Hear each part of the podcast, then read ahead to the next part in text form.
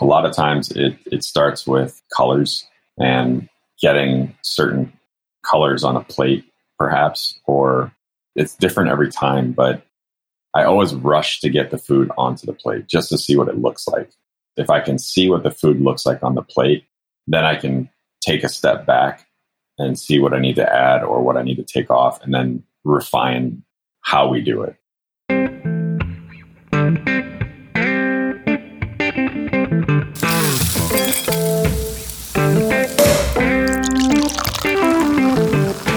Behind every amazing flavor is an amazing human who has perfected their craft.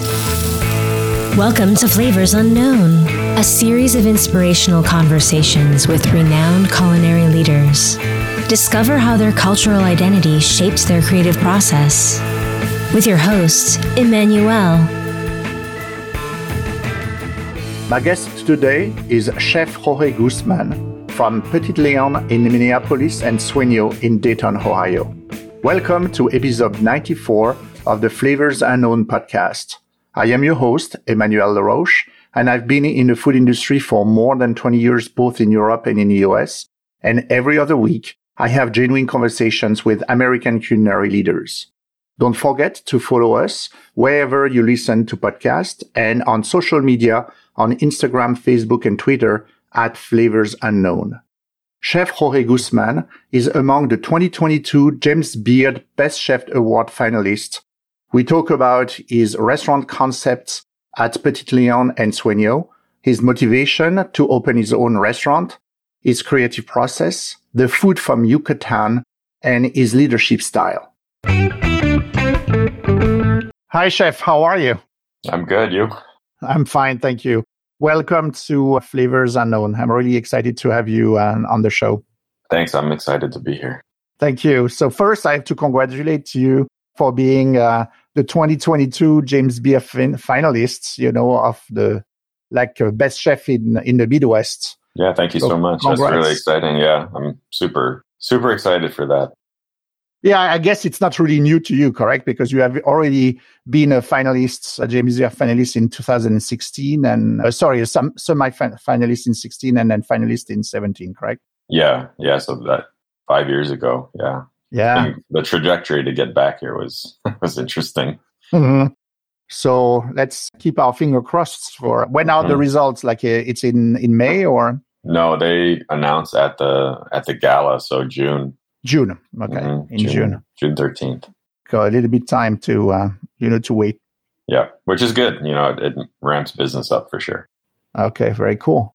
So in 2021, you opened your own restaurants like Petit Léon in Minneapolis. So can you take us a little bit through the steps that led you to take the decision to open your own place? Oh, there's so many, but I think the biggest one, I was in La Crosse, Wisconsin, getting out of a really toxic work environment. And the pandemic hit, and I was just doing pop-ups to kind of survive, make ends meet. And I got a text from a partner of mine, Ben, who asked if I was ever going to come back to Minneapolis. And I asked in what capacity, and he's like, well, to cook. And I said, probably. And that's kind of what sparked the conversation of coming back and working there. And so I actually got fired for the job that I was in Wisconsin because I stood up for myself and told them that it wasn't a healthy work environment. The next day I was in Minneapolis already looking for restaurant spaces with Ben. And I think for me, I couldn't work with or for anybody anymore. It was kind of, and thankfully, Ben was kind of that bridge between working for someone and ownership. He's really one of the biggest reasons why I own a restaurant is because of him. So that kind of sparked the start of Petit Léon. I mean, we know opening a restaurant is a very complex and stressful situation, especially context of the pandemic, didn't help. So do you have any tips for people that maybe are listening and are interested into opening their own restaurant? Make sure that the back end work on what your expectations are what your job descriptions are as owners is. Make sure that you're really aware and have it written down in writing so that you can hold each other accountable. All that legal work is really important to be able to have an emotional conversation later in life when you need it to happen, you know, or later in the process of your partner. Sometimes, you know, it gets hard. It gets difficult to have those conversations with your partners where, hey, you're not holding up your end, or I need you to do this. If you have it in writing, it makes it really easy. I think that's something that's super important, knowing that this is my job, this is your job, this is what we're going to do, and this is how we agree upon it, is really important. The opening of the restaurant, I feel, if you've been in the industry long enough and have done it, is fairly easy. It's hard, but, you know, it's a lot of just labor, physical labor. But I think getting all your ducks in a row on the legal side of things is really, really, really important. Okay. You said, like, you know, the other part, it's relatively easy. When you have been in the industry, how did you come up with, like, the food concepts of what you wanted to, you know, to make at Petit Léon?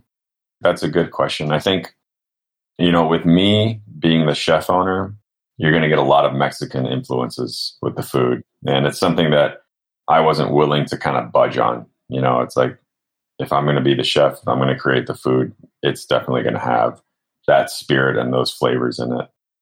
But at the same token, you know, I needed also to understand that we were in a neighborhood and we needed to make it a neighborhood spot. And also, like, the name Petit Léon is a combination of French and Spanish.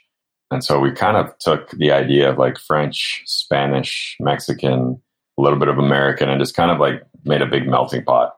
And we didn't want to have our restaurant defined as a cuisine. We just wanted it to be a great space with great food. When you vocally talk about it, it almost doesn't make sense. But when you go and experience it, it all just kind of comes together in this great kind of atmosphere and energy that really works. So, you know, we've got a salmon rillette on the menu, which is extremely French. But then at one point we had carnitas on the menu, which is, you know, very Mexican. You know, stuffed piquillo peppers, which is a very classic kind of Spanish tapas, next to pan de escabeche, which can be, you know, either Spanish or Mexican. So it's kind of like, we're just making good, tasty food at this point. And we have a burger and fries on the menu for our Minnesota folks, you know. And honestly, I think in Minneapolis, if you don't have a good burger, you're dead in the water. So we had to make that happen. So what is your twist on the burger then? There's no twist. We make a really good, it's called an Oklahoma style smash burger. And it's, you know, raw onions that get caramelized and the patty goes on top, and melted cheese and a really good bun. And so no Mexican salsa influence. No, in that. Nothing. Just straight up smash burger. Okay. Would you describe the restaurant as, like, fusion food or really like a melting pot? I mean, you use the term melting pot, which is, you know, a little bit different. So is it like a... I don't have a definition for the type of cuisine. I think that's the thing. We don't want it defined. I want people to be, like myself, tongue-tied when you have to be like, well, what are we? Like, what are we doing? Yeah, I wouldn't call it fusion. I would just call it really great food with no boundaries. And I guess this is as well the flexibility for you on the menu to come up with, you know, something that you are inspired with. It could be either French influence or Mexican influence or American, as you just described. It gives us the ability to do what we want, and our guests also understand that, and it keeps things alive, you know, keeps it interesting. Maybe it's a tricky question, but if you had to pick, let's say, maybe one flavor that best represents, you know, the menu at Petit Léon, what flavor would it be? One flavor. I'm not really sure. I think if I had to, like, pick, I think there is a strong element of Mexican flavors. And when you say Mexican flavors, so I guess it's inspired from your upbringing, you know, in the Yucatan Peninsula. That's where the influence comes from? Yeah, I mean, I think the great thing about Mexico is I always say that there's a very strong vein of similar flavors that run through the whole country, but each state or region has a very specific cooking style. And the Yucatan is different in that it is very different from the rest of Mexico. So how is it different? It's got so many influences from the outside world, being that it was a peninsula and also that it was so insular from the rest of Mexico for so many years. Up until like the 1950s, there wasn't even trains that went through the Yucatan because of the jungles. They were just so dense. So a lot of the influences came from the port cities, the Spanish, the Caribbean, the Mayans, the Aztecs, all those regions, the Lebanese, they all influenced what's called Yucatecan cooking. And I think a lot of people get confused when they talk about Yucatan and they say it's Mayan food. It's not Mayan food, it's Mayan influence. The Mayan have their own food. The Yucatecans have their own food. And then there's a meeting in the middle where there is influence from Mayans, but the influence from the rest of the country and the other countries that came to the Yucatan is what makes that food so diverse. You mentioned influences that I were aware of, but Lebanese was for me, a surprise when I heard you mentioning it. Do you have an example of Lebanese influence on the Yucatan cuisine? We're all very familiar with Al Pastor. And that's a direct influence from the Lebanese, the spitz and the shawarma. It used to be lamb and goat. And when it came over to Mexico, it became pork and marinated in the adobo, the chili adobos. Another one is called Kibbe. There's Yucatecan Kibbe. And it's like a street food you see all over. It's like a big falafel. You see it all over. The street corners that vendors sell. And they have these really large kind of falafel balls that they cut in half. And they just put salsas inside of them and you walk around eating that, and those are direct influences from the Lebanese. There's like three dishes from the Yucatan that you love particularly? Yeah, there's many. But if I had to give you three, cochinita pibil is one of them. Frijol con puerco is another one. And there's a dish called queso relleno, which is another really good one. Okay. Can you just give us like a top line of, what each of them are? Yeah, the cochinita pibil is like a achiote adobo marinated pork that's wrapped in banana leaves and cooked underground, typically served with like black beans and pickled red onions, tortillas. And then frijol con puerco is a dish of black beans, pork, rice, and condiments like avocado, onion, cilantro, lime. And you typically eat what's called a caldo, which is like your broth first, and then you have your pork and your beans and your rice next, but the rice is cooked in the water that the beans were cooked in. So it's black rice, and the pork is cooked with the beans. So the pork turns black as well. Comes with a sauce of what's called chiltomate. It's just a super hearty dish. Queso relleno is Dutch Edam cheese that's been hollowed out. And then it's stuffed with a picadillo and steamed so that the rind becomes soft. And that's also served with a sauce of, it's called kol blanco, which is like, I liken it to what's like bechamel, but made with masa. And then a red sauce, again, a chiltomate sauce on top. And then you just cut the cheese, the wheel, and you cut slices. And it's just, man, it's so good. So decadent. Okay. Have you done any, let's say, interpretation of those dishes at one of your restaurants? Or I've done pibil. I do pibil in Dayton right now as one of our tacos. And I've done a tostada at Petit Léon of pibil. Frijol con puerco is a little tougher, and so is the queso relleno. Those are really tough ones to kind of do at a restaurant. Yeah. Okay. So you do that at home for your friends and family? I've done frijol con puerco for sure. I do that often, but queso relleno I've never done. That's an all day thing. So you're talking about the other location that you have your partner and executive chef at Sueño in Dayton, Ohio. So how is Sueño different from Petit Léon or, vice versa? Yeah, Sueño is 100% Mexican kitchen. We do our own nixtamal. We make our tortillas from scratch. We have a big mill in the basement. We have a 9 to 10 foot hearth that we use for cooking. So you're doing nixtamalization there? Or mm-hmm. Yeah, okay. We are. Okay. And the menu is 100% Mexican influence and Mexican. So there's no rillette, there's no hamburger, there's none of that. So you grew up in Yucatan. You were born in Mexico City, correct? And then raised in Yucatan. So do you have like a smell or a taste that you remember from your childhood in Yucatan? Yeah, a lot of them. I mean, it's hard to like, I have a lot of, that's like the sensory part of like cooking is what kind of reminds me of home. And that, I think that's one of the, you know, I was watching Dominique, not watching, but I went to a speech that Dominique Krenn gave. And I remember her saying something about memories, and it finally clicked for me that the reason that one of the reasons that I cook is because it reminds me of home. And it's one of the ways to kind of transport myself back home. And I think as immigrants, that's like one of the main visceral ways to be reminded of home. You know, I think so many people cook their food from their home countries because it has that effect on them. For me, you know, obviously the smell of lime and cilantro is just right away takes me back. But also like if the humidity is right, that also, like, because it's so humid in Merida, if I find myself in a place where the humidity is right and there's perhaps like some tropical plants or something, and like it, you know, it just hits you right. There's a place in Minneapolis where we go, and it's I can't remember the name of it. It's in the zoo. The Como Zoo has like a greenhouse that is tropical, and when I walk in there, it's like, oh my god, I feel like I'm in my grandmother's house. Transport you back, yeah. And so, you know, obviously the smell of chilies being toasted and things like that are also very visceral. Okay. Staying on your creative approach, how do you start like the idea of a menu or like a dish of a menu? What's the creative process for you?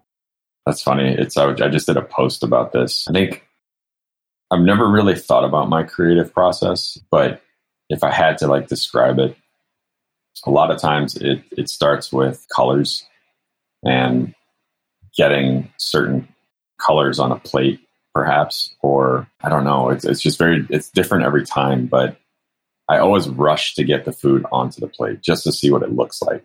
And if I can see what the food looks like on the plate, then I can take a step back and see what I need to add or what I need to take off, and then refine how we do it in terms of like, you know, the latest dish we have, Petit Léon, is pork al pastor. And, you know, al pastor is typically, it's a taco, but in ours, it's an entree plate. And so thinking on how I wanted to do that was like, well, I want this to be served with a side of tortillas, but I want it to be served as like a heartier dish. So what are we going to use? You know, typically it's pork shoulder. Well, let's use pork collar. If you cut pork shoulders and use it as a steak, it's really good, but it's really chewy. So then we had to come back and figure out, how do we make this palatable for people that aren't going to be offended by like, you know, the texture of it. We wanted them to like it. So we did a bunch of tests on sous videing it to a certain temperature and then basting it and grilling it and this and that. And then obviously, you know, Pastoros has a great salsa, like a chipotle salsa with it. So we made morita salsa that we could spread on the plate, and then all these other things. And then it's a combination of like, refining. It took like 3 months to get it from idea to plate. One, because I'm a procrastinator. Two, because I have a lot going on. But three, because it's like, it's in my head. And then until I can spit it out, that's where it ends up staying. So do you refine like even like the dish after it's on the menu? Sometimes, yeah. Sometimes we'll put it on and it's like, let's change this or add this or take this away. But I have a really good staff at Petit. My chef, Rhett, has been with me for the last 7 years. He was with me at Brewer's Table as a sous chef. So him and I have a really good rapport, and my cooks have all been chefs or sous chefs in their own restaurants somewhere along the road. So I have a really amazing breadth of like knowledge and experience that we all can kind of play off of. And so when I needed to refine the cooking of the pork collar, one of my chefs, Ingrid, was like, well, when we were at Heyday, we used to do this. And it's like, oh, well, that makes a lot of sense. Let's try that. So it makes it a little easier. And then you just end up learning more stuff. And that helps your creative process and your learning process. So having good staff is also like really important. So listening to you, I guess that you have like two different steps in your creative process. There's a part that's maybe first like on your own, like individual. And then after that, there's obviously the collaborative, you know, efforts with your team. Most of the time it's collaborative. Very rarely is it start to finish just me. When it is start to finish just me, those are great moments. But if I've got such talent, why not use it? You know, it's like they're really good, and they all come with 99% of the time I'm not gonna I'm not going to do it, but that 1%, I'm like, oh, that's a really great idea. Let's run with that. So I think it's wise to do that. Is there's one dishes that you are very proud of, like that you guys have developed, like as a team? Oh, there's actually so many. I think our opening menu was so cool. We had this 2 dishes in particular. One was a lengua, and one was an aguachile. And when you think about those 2 dishes, usually lengua comes in a taco, and we cured it and sliced it thin and smoked it, and it came on a plate in a square, very thin, like carpaccio almost. And then, we garnished it really pretty with a bunch of stuff. So when you ate it, you eat a square and you would fold it up with all the garnish like a little taco. So it's kind of, the play on that was really great. And then our aguachile, we used hamachi, but we used what's called recado negro, which is like a paste from the Yucatan that's black. And then we used fermented kumquat, and the whole plate was black. The plate was black. The food was black, and then a yellow dot.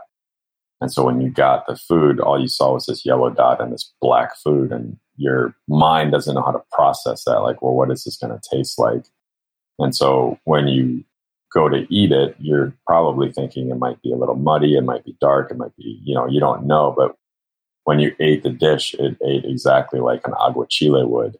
So super bright and citrusy and crunchy, and it was a really cool dish. We're really proud of that one.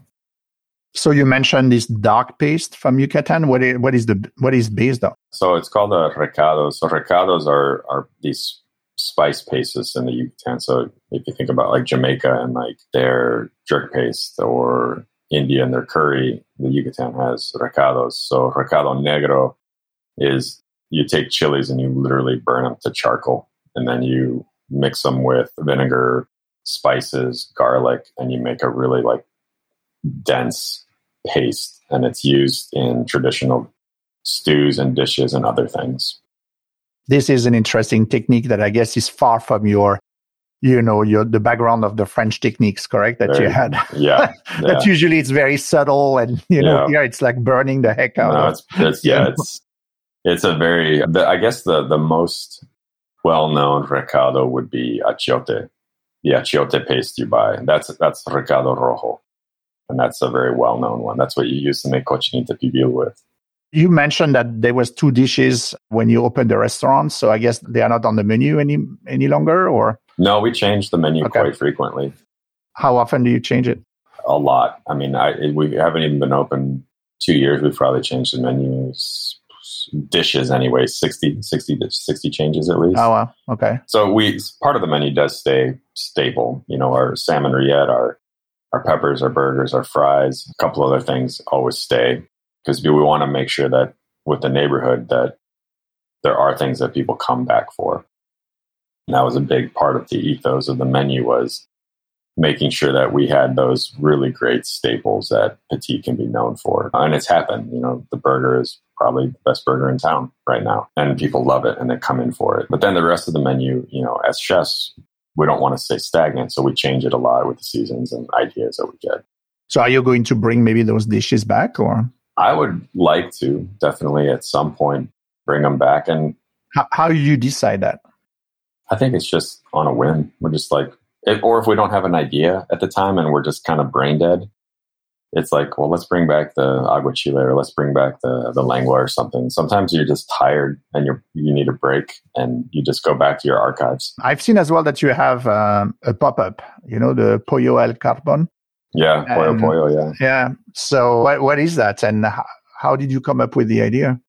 I don't know. I think I came up with it out of necessity. The pandemic, yeah. And it's like, I've always had an affinity. So grilled chicken, like charcoal grilled chicken, it's a big thing in Mexico. And when I was down there visiting years ago, I kept going back to the same restaurant. I was like, man, what a great meal.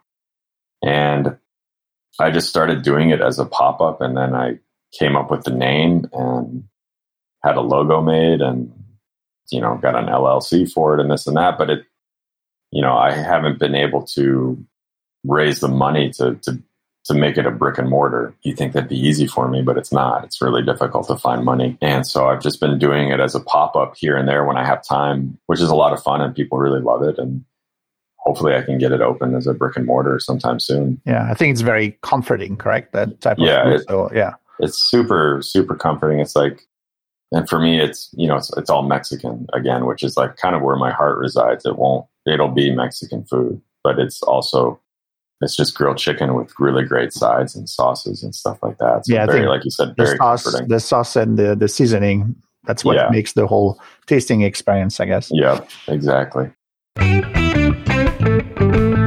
So you said that you just touched a little bit on the idea that even for you, it's tough to, you know, get funding. So why? I don't know. No idea. I mean, here I am, a 3-time James Beard, you know, 2-time finalist. And, you know, I've had a Food and Wine Best New Restaurant, a lot of accolades. And, you know, I don't know. It's baffled me. I know that there's a lot of people in Minneapolis that have investors that are kind of their, you know, every chef's kind of teamed up with an investor and that's their guy or their gal. And I haven't been able to find that person or that group of people. I'm working on it. You know, I'm actively seeking and trying to network, but it's tough for me to get out because I'm running 2 restaurants in 2 different states and I have a family and, you know, I'm close, I think, but you never know. Okay. And so if you would have the funding, so you said brick and mortar. So what would be like the concept of this pollo al carbon? Well, it's just, you know, it's simple. It's pollo al carbon restaurants are really just charcoal grilled chicken. But what I mean, it would be more like a fast casual type. No, I wouldn't call it fast casual, but it wouldn't be fine dining. It wouldn't be super casual, but it wouldn't be elegant or elevated at all. It would be very family friendly. So cooking for the people. Yeah. Cooking for the people, yeah. Okay. Yep. Okay, very cool. So good luck. Yeah, thank you. Yeah. Good luck. I appreciate it. So you know, you went to the Culinary Institute of America in Hyde Park. So what did these 4 years brought to you? I actually went 2. 2 years, okay. I got my bachelor's at Drake University in Iowa. I chose to go to culinary school right after college. It's a good school, expensive. I just paid it off like last year after almost 20 years. Was it worth it? Yes and no. I think if you find yourself in a good kitchen with good people, you don't need school. But what it allows you is the opportunity to network, which is huge, you know, and that network is vast and very knowledgeable. Also, if you have the funds, it was a good experience. You know, I felt like it's structured in a way that you actually do learn quite a bit. Do you think that you can get the same, let's say, experience and especially like the discipline and the consistency by, you know, directly working, you know, at restaurants? That's where I was going, is the discipline might be difficult to get depending on where you are. I think if you worked at a restaurant like the French Laundry or Per Se or any of those really high tier restaurants, you will find the discipline there. But a place like even like Petit Léon, there's a certain kind of discipline, but we're also a very small staff trying to get ready for service every day. And so you're not finding the time that you might need as a young chef to learn as much, because we have such seasoned chefs in our restaurant. We're able just to go full bore 100%. And sometimes we don't have the time to teach someone exactly what they need to know. And that's where culinary school might be good for them, especially a place like the CIA, where you're given very disciplined guidelines on how to do everything. And it does, if you take it in and allow it to do what it does, it's a good school. As a leader and, you know, recruiting as well, you know, new people, new cooks, as you just mentioned, what is the most important for you on their resume? Just to be a good person. I mean, that's the biggest one. Is I don't even look at resumes anymore. I ask where they've cooked, and then I gauge their demeanor and their. So it's about the attitude?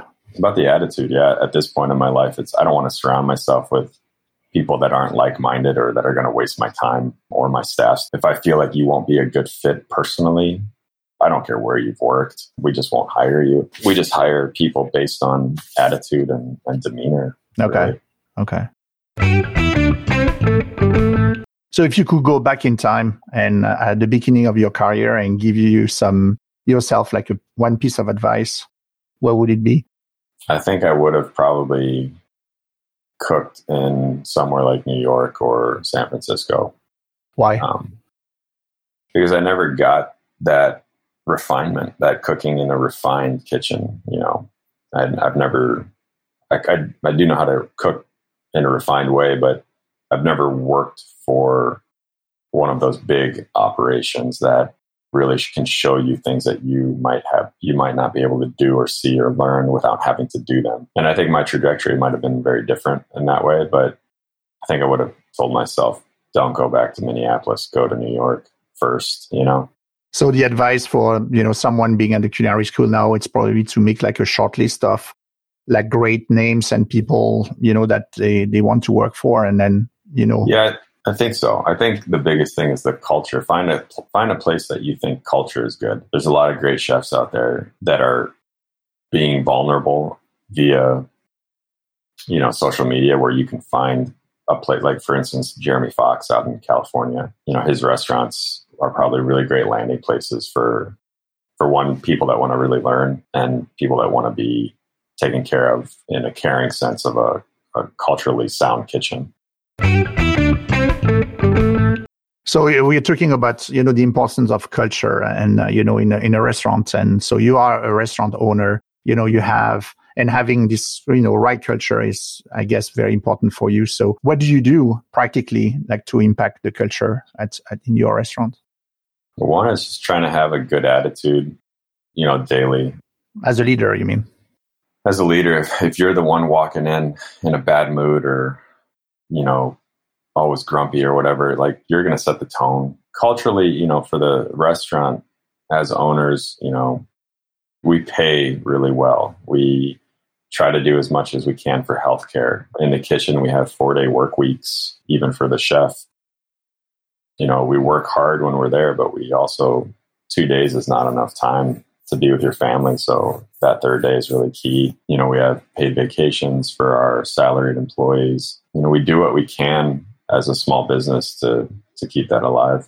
How do you manage it? What does that mean in terms of an impact for, you know, the people that come to a restaurant and obviously pay, you know, like the check? So how do you, you know, integrate that in your, you know, financial, you know, system?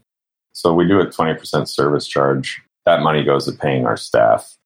100% of it does. And that allows us to pay a really high wage, and what we call a livable wage, for people to be able to come and work. Which is what, like $20, $25 an hour or something? It's in that range, yeah. Yeah, it's like $22 to $25 an hour. Okay. That's kind of the norm now here in Minneapolis. So I guess, you know, it's probably very different when you are a chef in a kitchen. So that's mean that you have an impact on the kitchen. When you are an owner, you have an impact on the whole restaurant's kitchen and others. So have you seen that you have adapted your leadership style from being a chef to becoming a restaurant owner? I think I've always been a leader. So I don't think that, even regardless of where I am, whether it be a chef or a cook or working the front, my personality tends to always lead. And, you know, my style probably has changed as I get older in terms of learning more and being more adaptable and, you know, molding myself into being a better leader. But I think regardless of who or where I am, I'm always trying to lead. Okay. So you said I've read in a previous interview that fear was a motivator, and, you know, obviously things are changing step by step in the culture of a restaurant. So how did you come about deciding, like, on the language and the tone to use, you know, with your staff? I've been managed that way, and I know that it doesn't work. I think one of my jobs, it was... Maybe that was the job. Maybe the context was the Wisconsin job in Wisconsin, I guess. Probably. Maybe it might have been actually at another restaurant here in Minneapolis, where you're walking into work not knowing whether you're going to have your job or not. And the fear of that is just unstable. That's definitely something that I do not do. It just doesn't work. Managing by fear just doesn't work, period. It doesn't inspire anybody to want to work for you.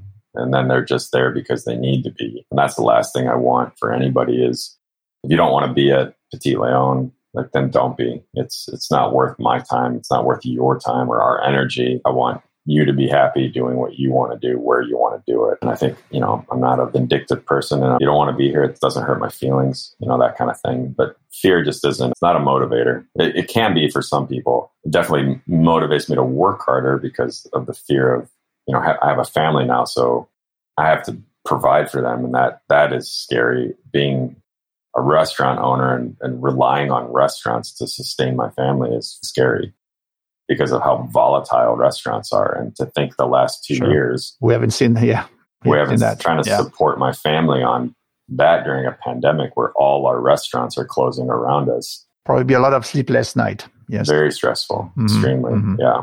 Okay. Yeah. So let's go into a more lighter tone here now to the conversation.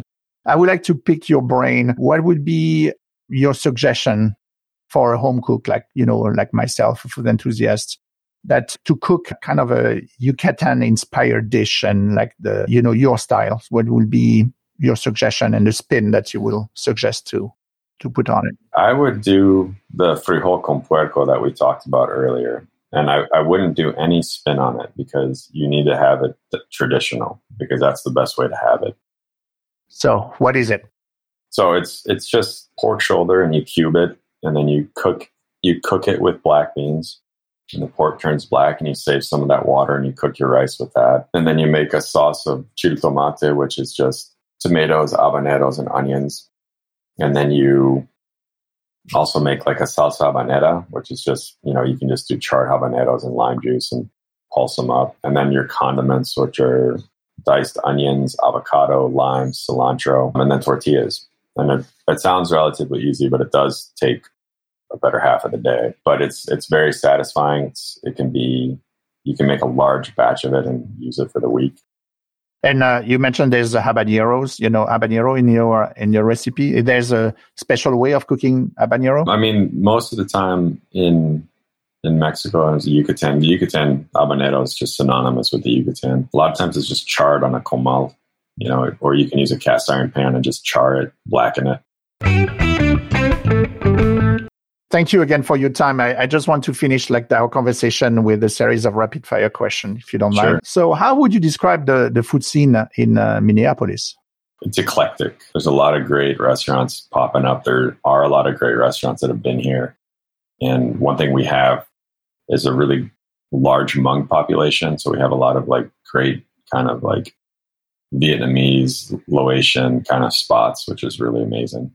So I know you're very busy between the two restaurants, your family, your young son.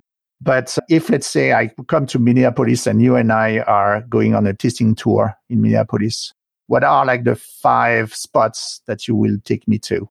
Outside of your restaurant, obviously. I would go to Estelle in St. Paul. I would go to Union Hmong Kitchen. I would go to, let's see, where else would I go? Muriel also is really good. Demi. Okay. And one more. Quang's. I would go to Quang's. Okay. What is Quang's? Quang's is a Vietnamese restaurant. Vietnamese restaurant. Yeah. Okay. What is your favorite guilty pleasure food? Anything with sugar. You're a sweet tooth? I have a wicked sweet tooth. There's a bakery a block from our house, and my son and I, that's dangerous. It's dangerous. And she's really good. Her pastry work is amazing. Her croissants, all her work is just, her laminated dough work is amazing, and I can't get out of there without spending $35 every Sunday. So a lot of butter. Yeah, a lot of butter. Yeah. Very cool. What are like 3 cookbooks that inspire you the most in your career? The Yucatan is one. Jeremy Fox is on vegetables. And I really like Nopalito from Guzmán. I can't remember his first name. Okay. Yes, I know what you mean. Very good. And my last question, what's your biggest pet peeves in the kitchen? Shitty attitudes that translate like in doing what? Everything. Just someone that is constantly in a bad mood or just it's just a cancer for the culture. That's my biggest pet peeve. Is I can't stand that. And then a messy station for me. You know, messy station means messy mind, means you're not focused. Chef, thank you so much for being a guest on Flavors Unknown. I really appreciate, very generous with your time. Thank you. Thank you. Thanks for having me. Thank you for listening today. You can find the show notes from this episode on our website, flavorsunknown.com. Please make sure to share this episode with a friend, a colleague, as I always welcome new listeners to the show. If you like this podcast, please leave a review on Apple Podcasts. Next week, my guest will be Chef Opie Crooks of No Goodbyes in Washington, D.C. I see you in 2 weeks, and until then, remember that people who love to eat are always the best people. Thanks for listening to Flavors Unknown. If you've enjoyed this episode, give us a follow on Instagram at Flavors Unknown and visit us at flavorsunknown.com. Don't forget to leave us a 5-star rating and a review on Apple Podcasts.